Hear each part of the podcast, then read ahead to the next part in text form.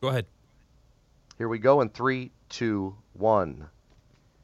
And good morning, everyone. Welcome in. Brand new edition of Sports Medicine Weekly on this Saturday morning. So happy you're with us. My name is Steve Cashel, joined by my co host. He is Dr. Brian Cole, the head team physician for the Chicago Bulls, one of the team physicians for the Chicago White Sox, sports medicine specialist, orthopedic surgeon at Midwest Orthopedics at Rush. Our website is sportsmedicineweekly.com, and our producer is Shane Reardon. Dr. Cole, how are you on this Saturday morning? Steve, I'm doing great. It's nice to talk to you again this morning. Well, great. Let's get right into it. We've got a busy show, and we'll finish it off with some great questions from our listeners and our Ask the Doctor segment. But I want to start with this.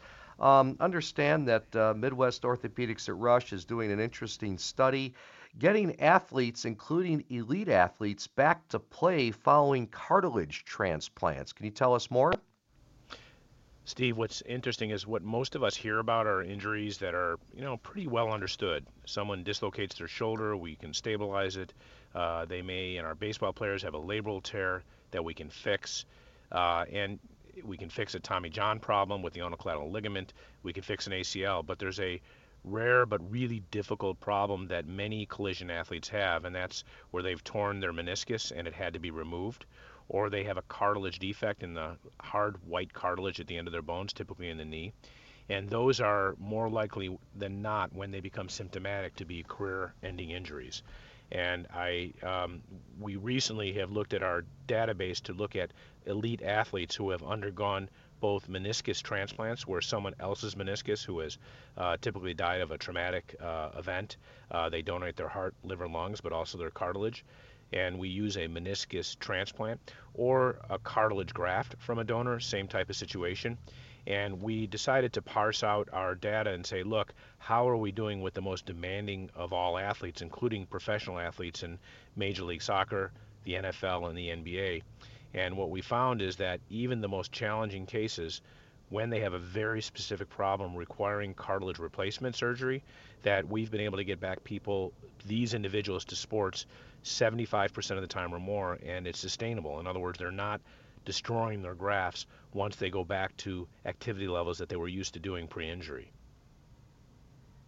Dr. Cole, who would qualify for this? At what age?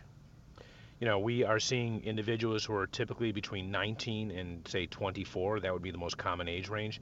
These are uh, athletes who are oftentimes in college, had a previous surgery, they had their meniscus removed, were known to have a cartilage defect, sort of a localized spot of arthritis, who would do well initially after the cartilage surgery, and then they would start to do poorly. They'd have increasing pain and swelling, and they present often after they've signed a, sometimes a multi-year contract with an organization.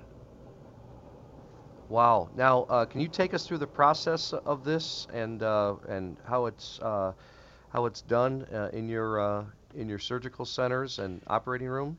Yeah, I mean, like any other problem that an athlete will have, uh, uh especially one of this magnitude, we always want to uh, exhaust non-surgical treatment, and that can be, you know, look, education, uh, learning to live with a certain amount of discomfort. It can be um, uh, physical therapy. It could be injections and things like that to sort of uh, placate symptoms. But so these are individuals who have tried and been counseled and tried non-surgical treatment, and then it's an issue of getting our arms around what's actually missing. And sometimes they have to undergo what I call index arthroscopy, where we do a uh, procedure where we look in with a camera to, to, ascertain what's missing, take measurements, and literally you're ordering parts. But these parts are human body parts that uh, have been uh, given uh, from, uh, from a, uh, basically a gift of hope or a gift of life when it's a heart, liver, or lung. And um, we have a size match graft. It could be a meniscus transplant or it could be a cartilage graft that we literally replace the tissue. And what's different about this compared to, uh, say, uh, heart or lung or liver transplants, the body doesn't see these tissues as foreign, so they don't have to be on medications that will suppress their immune system. So once they receive the graft, typically they're able to challenge it at a high level at six to eight months after their treatment. Uh, certainly, it's not a guarantee. These are considered salvage situations where they otherwise have no other opportunities to play uh, and uh, at, at, their sport. Uh, but what's we've recently ascertained, as I said, is that once we look back at our data and said, look, how well are these athletes doing? About two thirds of them or more are actually able to get back to sport when they previously couldn't. Fascinating stuff. Again, uh, Steve Cashel with Dr. Brian Cole. You're listening to Sports Medicine Weekly. We're talking about getting athletes, including elite athletes, back to play following cartilage transplants. And Dr. Cole, take me back even 10 years, five years. Um, you know, these studies are, are really are really neat. Um, did you ever think that, that we'd come to science like this?